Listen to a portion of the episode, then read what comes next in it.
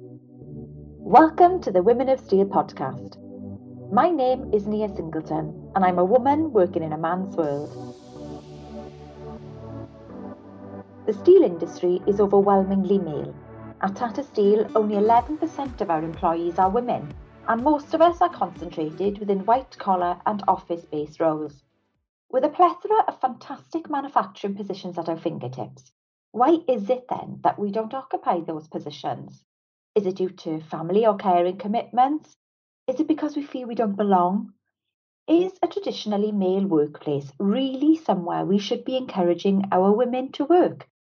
Well, I'm here to tell you that we do belong and we should take those opportunities. And while there may not be many of us yet, we have a number of trailblazing women carving career paths that many of us aspire to follow. Across this series, I will be talking to those women, the women who have challenged the status quo, pioneers in their field. So sit back and join us for a conversation on career choices, gender, and what it means to be a successful woman in a man's world. Today's guest is Natalie Young. Natalie is head of legal for property at Tata Steel Europe. She joined the industry in 2009 as a solicitor in the property team. Prior to that, she had worked in private practice and briefly for the NHS. Natalie gained her law degree at Hull University, but outside of work, she has a number of hobbies that include playing various musical instruments and singing in a choir, which is why you shouldn't be surprised when I tell you that Natalie actually had an ambition to be a rock star when she was a little girl. So, Natalie, where did it all go wrong? Or go in the right direction with your path towards a career in legal? I think that's a really good question, Nia. Um, I was very young when I decided to become a lawyer. I was about nine years old at the time, and I don't have any role models in my immediate family that are in the law. Um, I think it probably came from watching it on TV and already being quite prone towards making my own arguments on each side of the case and putting them forward. I think it's probably better for humankind at large that I didn't become a rock star. I don't think anybody needs that. But um, but yes, it's actually very difficult for me to remember exactly what it was that um, triggered it. But I know at that age I was watching things like Rumpole of the Bailey and things. And I think that sort of took my imagination, and I was already very bookish. Um, yeah. So that made me quite determined from that age onwards, and I never really left that path. So you, you so you said there was nobody in your family who sort of had a career in law or was a solicitor, and um, so you you decide inspired by um, TV programs and what I suppose as a child what you think the career is going to be. So you forge ahead then through education, um, and with this sort of single-minded goal then to become a solicitor. Uh, so then you um, apply and you end up in Hull University. How did you find that? Uh, that was actually an incredibly good experience. I um, my time at Hull uh, couldn't have been better. Really, I had some exceptional people to learn from. Um, you were just immersed in this uh, world of knowledge um, with people that really brought it to life. Um, and I did have some uh, touching points on the way to getting there to make sure that this was what I wanted to do. So I was very lucky in that my parents arranged a work experience for me when I was 15 with a solicitor's firm that they um, knew through work themselves. So I got to go and shadow that for three weeks um, to see what they did. And that's when I sort of knew it was for me. But I would say um, Hull was um, absolutely my formative experience. Um, mm. I got a broad uh, experience of various areas of law with people who made you really passionate about it?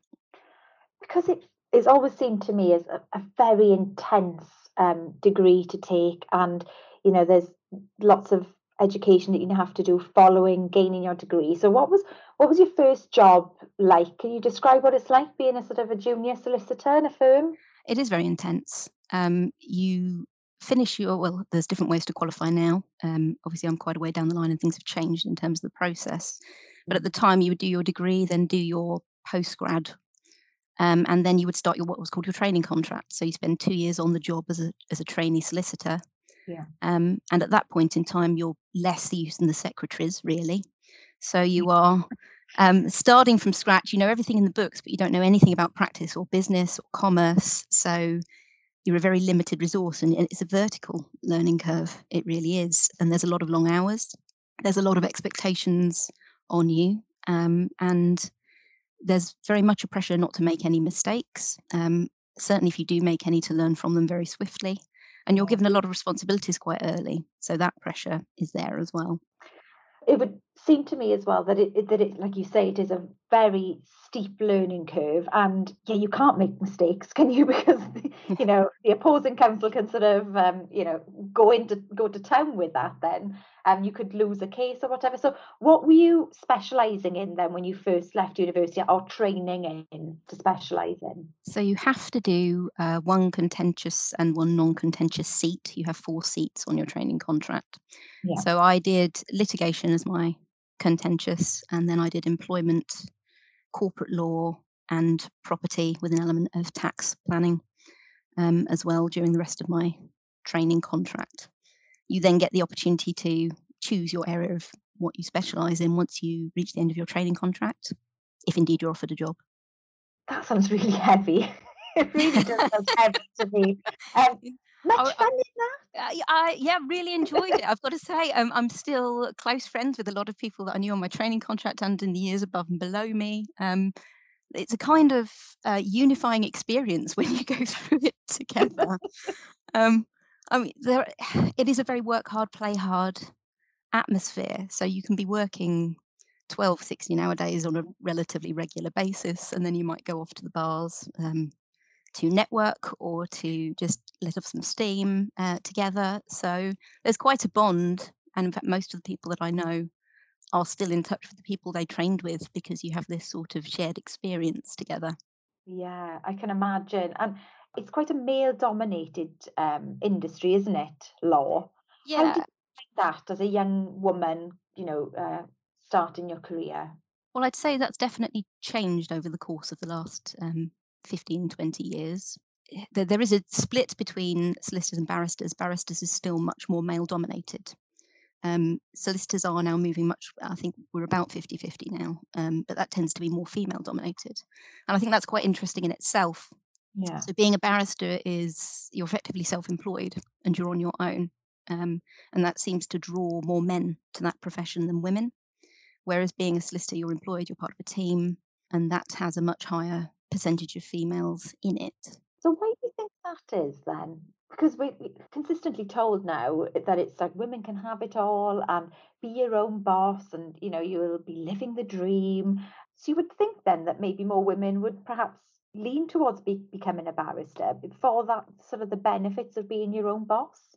Yeah, I've seen some more come through, but I still think there's an element of the female psyche where you have to be very driven and very confident to take on that role where you know whilst you might be in chambers so there's a group of people around you doing the same thing you're still ultimately an individual on your yeah. own that's responsible for carving out your own career and you do have to take on a lot of debt up front so you've also mm. got to be comfortable with that and it just tends to be that I, I find women veer away from that they prefer being part of that team part of that structure with a um, planned progression throughout your career that you tend to get in solicitors firms? Because you then worked for a number of years, didn't you, in private practice?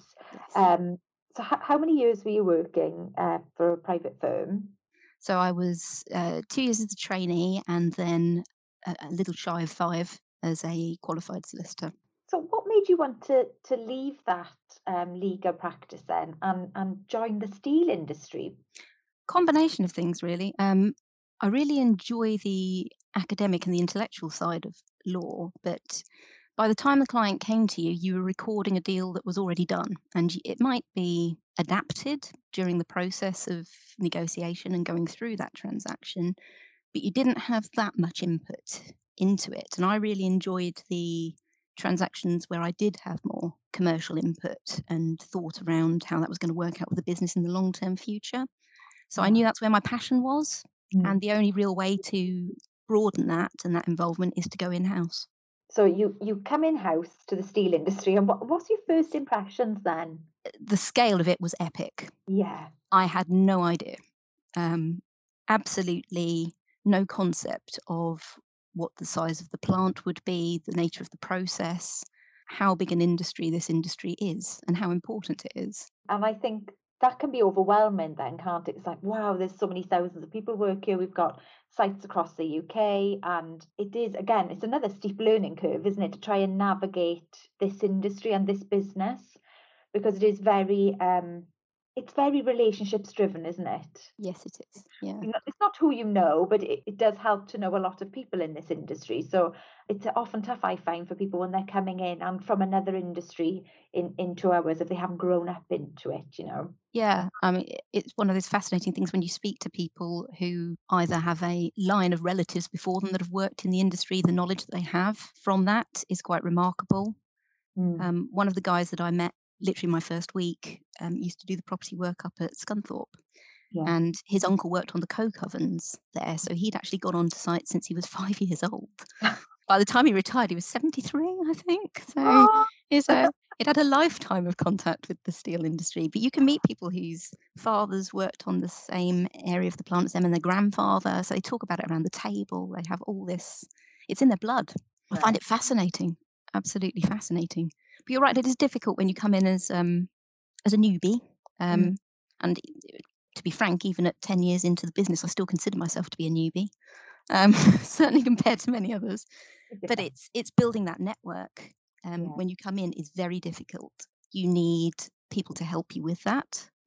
I think there are now more networks in place, and the use of things like Yammer um, does help with that but you also need that confidence to reach out and get hold of the people that you're going to need to build a relationship with and that can be very challenging. You know law is very relationships driven as well isn't it? I would say you know and because you have to gain the trust of of your clients as it were and yeah. they they need to understand or oh, the business you know is the client for you need needs to have faith that you're doing doing your job properly and you're going to see us right in it's a way yeah, no, you're absolutely spot on. It's critical. So there, there are an awful lot of lawyers out there, mm. and mm. the way you differentiate yourself and make yourself indispensable to that client is by knowing their business and by understanding their commercial drivers and then delivering on them. And and then you do inevitably build a um a close friendship. Um, I think when they when they trust you in that way and they rely on that way and you work together for a number of years. I mean, I've been to numerous christenings children's birthdays, all sorts of things. And we still, you know, even though I've been out of private practice for um, well over 10 years now, um, we still send cards for Christmases and birthdays and things like that because it's a, there's a bond there with my clients. But that's what stops them going to other law firms. If you were yeah. just immediately interchangeable with someone else who could read the same books as you, then there's nothing to keep people to be loyal with you. Um, so that all comes from taking the time to know their business. So would you say that's been one of the biggest challenges for you then is is developing that network and having that good team around you then of people that you can rely upon and that they can rely upon you? Yeah, I mean I'm very lucky with the team I've got as a core property team. They are all highly motivated and really helpful um, and very driven. So that part has been very easy. But because I deal with the properties that TSE has around the globe, there was a lot of um, emailing financial controllers at sites in the US, Asia, um, Australasia before we sold the business, you know, all these places to introduce myself, see if I could get some time in their diary for a phone call. Mm. Uh, if I was going over there for a project to arrange time to meet up, that sort of thing, and to build those relationships. Have you had any mentors in the workplace that have helped you and guided you um, in, in sort of building those relationships? Oh, definitely. Yeah. Um, so when I was in private practice, I had a really good mentor who had a plan both for my development as a lawyer and my development in terms of my career track. So that would be learning to network, uh, bringing business in, landing clients, that sort of side of things as well. And he worked on that really closely with me. And what worked about that process was I always understood what goals I needed to get to to reach my next levels and to get to where I want to get to. So I understood why I was doing certain things. And that was a constant process of constructive criticism and development, which was really good. And then I've mm-hmm. had people help as well within Tata. My current boss, my direct manager, asked me up front in the first couple of weeks when I started role about what I'd need to become better at my job and really to contribute. And I said, I, I need a better understanding of steelmaking and I need to be, build a network of contacts. Mm. So within the first few months, I'd got tours arranged of Port Talbot, of Scunthorpe, um, some of the other downstream sites, um, so Skinningrove, Hartlepool, other places. And he started introducing me to um, a lot of people that he knows, so the MDs and the FDs and mm. people like that, and then the key ops guys that would be doing property work. So that really helped. And then it was just a question of me filling in the gaps yeah. where those contacts didn't already exist. Because we don't have very many um, female role models within the industry. What what is what is your take on um, female role models um, or just female representation in the workplace? I think they're really important. Um, uh, there are some people who will always push ahead, irrespective of whether they can see that someone's already managed to achieve what they want to achieve. But there are a far greater number of women, in my experience, and indeed other minorities, who are perfectly capable of doing those roles and can really contribute something valuable, but they may not be quite so fearless. So representation means that those people can see that their goal is achievable and it gives them hope, which may spur them on when they've got some barriers to overcome. That's the crux of it, really, isn't it? Is that we need to be able to see somebody who's sort of like looks like us or yeah. um, had a similar path to ours and because it almost makes it feel more realistic that we could achieve then isn't it? And like i say we don't have that many female role models. And so i think you, you yourself will be a, fee, a role model to a number of people within the industry. Do you see that uh, or and do you take that on board and try and mentor others or feed women within your team? Yeah i, I do mentor people um not just women, um, to be perfectly honest. Um, so within my team, I do a lot of work on their personal development plans. I also do some work with some people in the wider business on them mm-hmm. and contribute to the way in which they develop. But I do feel that as um, someone that's more than 15 years qualified, so I'm quite a long way down the legal route. You've got a choice when you reach that point in your career. You can either pull up the ladder after you or you can reach your hand down and help people up. Yeah. And I personally feel we've got an obligation to do the latter. So I have been involved in mentoring. I was involved in mentoring people whilst I was in private practice. I've done it throughout the course of my career through the Women in Property Network. Um, and I've also taken on some mentees both in Tata and through, um, I became a member of the Chartered Management Institute. So I've taken on some people there that I work with. That is absolutely fantastic. Because I love what you say. You know, you can either pull up the drawbridge, can't you, or you can let it down and, and pull others along with you. And that's so important, isn't it? Um, I think it's vital. Yeah. What have you been most proud of um, over your career to date? I think there's a there's a lot of things I'd say I'm I'm proud of. Um, I have uh, well, we've already discussed it. I've mentored a lot of people, and I really enjoyed seeing them grow and develop.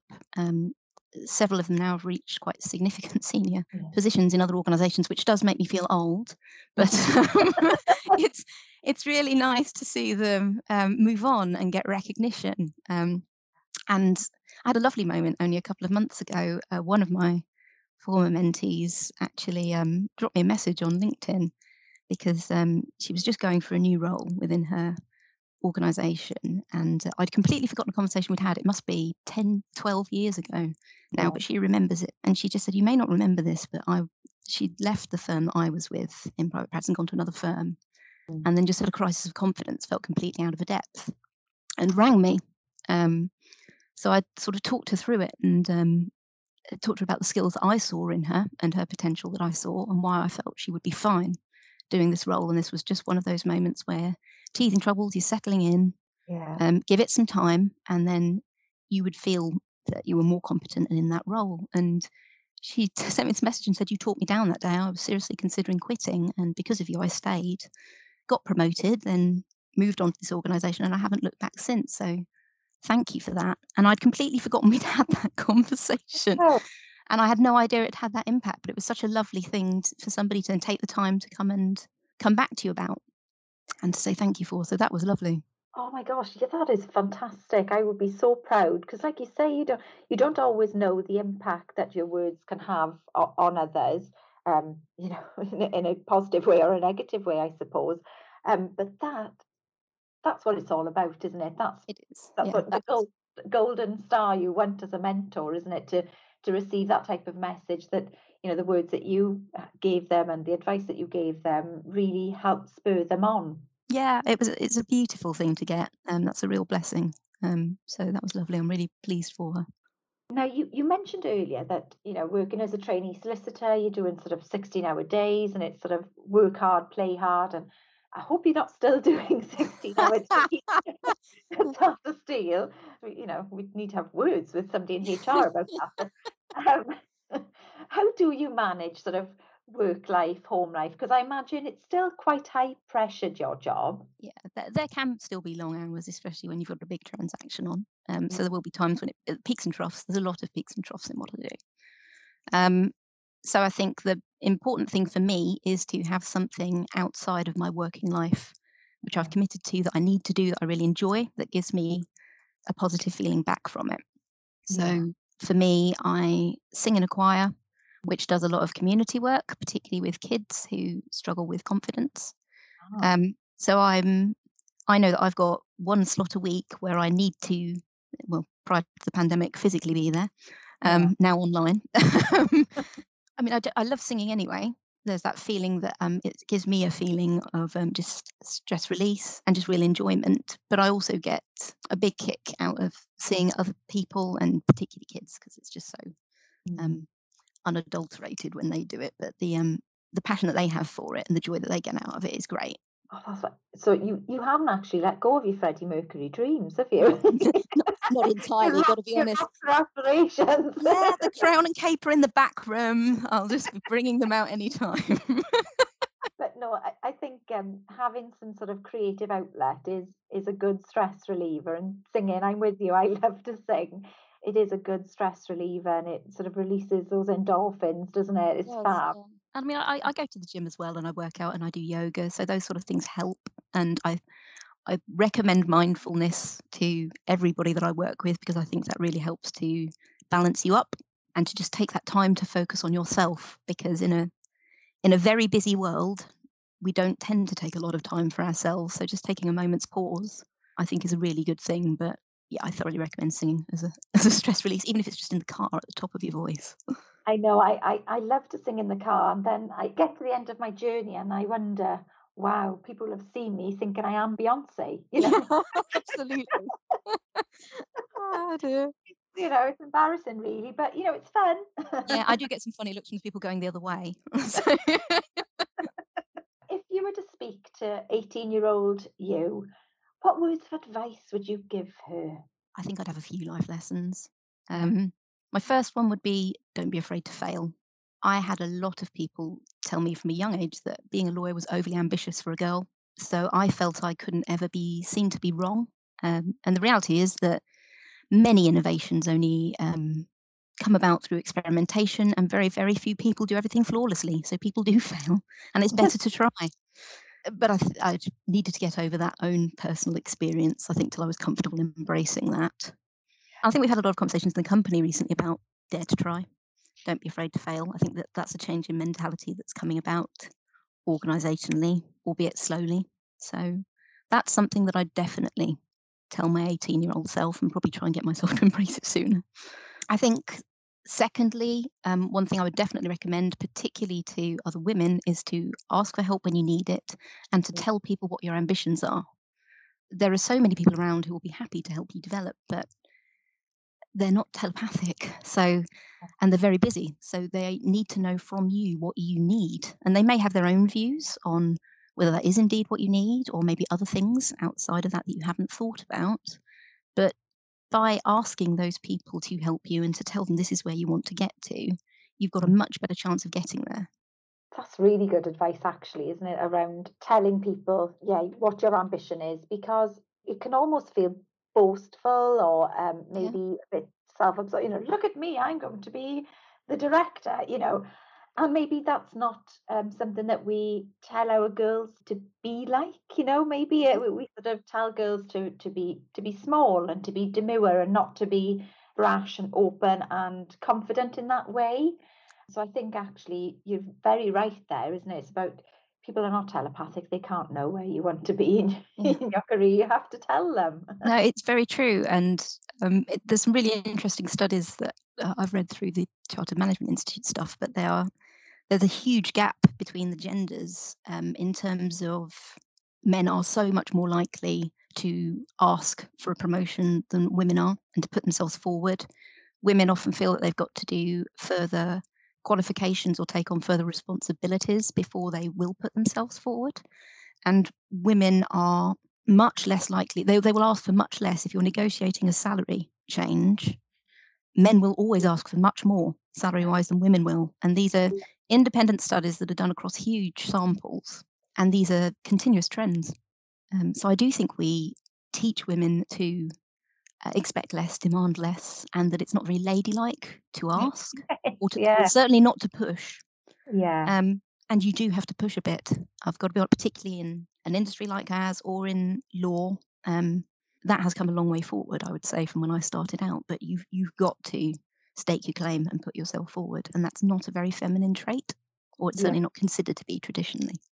so much good advice there and not just for 18 year old you if you had a time machine to go back but i think for all of us you know about let's push ourselves let's be ambitious but let other people know what our ambitions are um, and you know the steps we can take to achieve those goals and like you say be a bit pushy Yeah, absolutely. Um, it. it's probably it would probably be called something else if a if a guy was doing it. Let's be honest. Um, I cou- I would say I'm directive um, a lot of the time, but the traditional word that people use for that for women is bossy.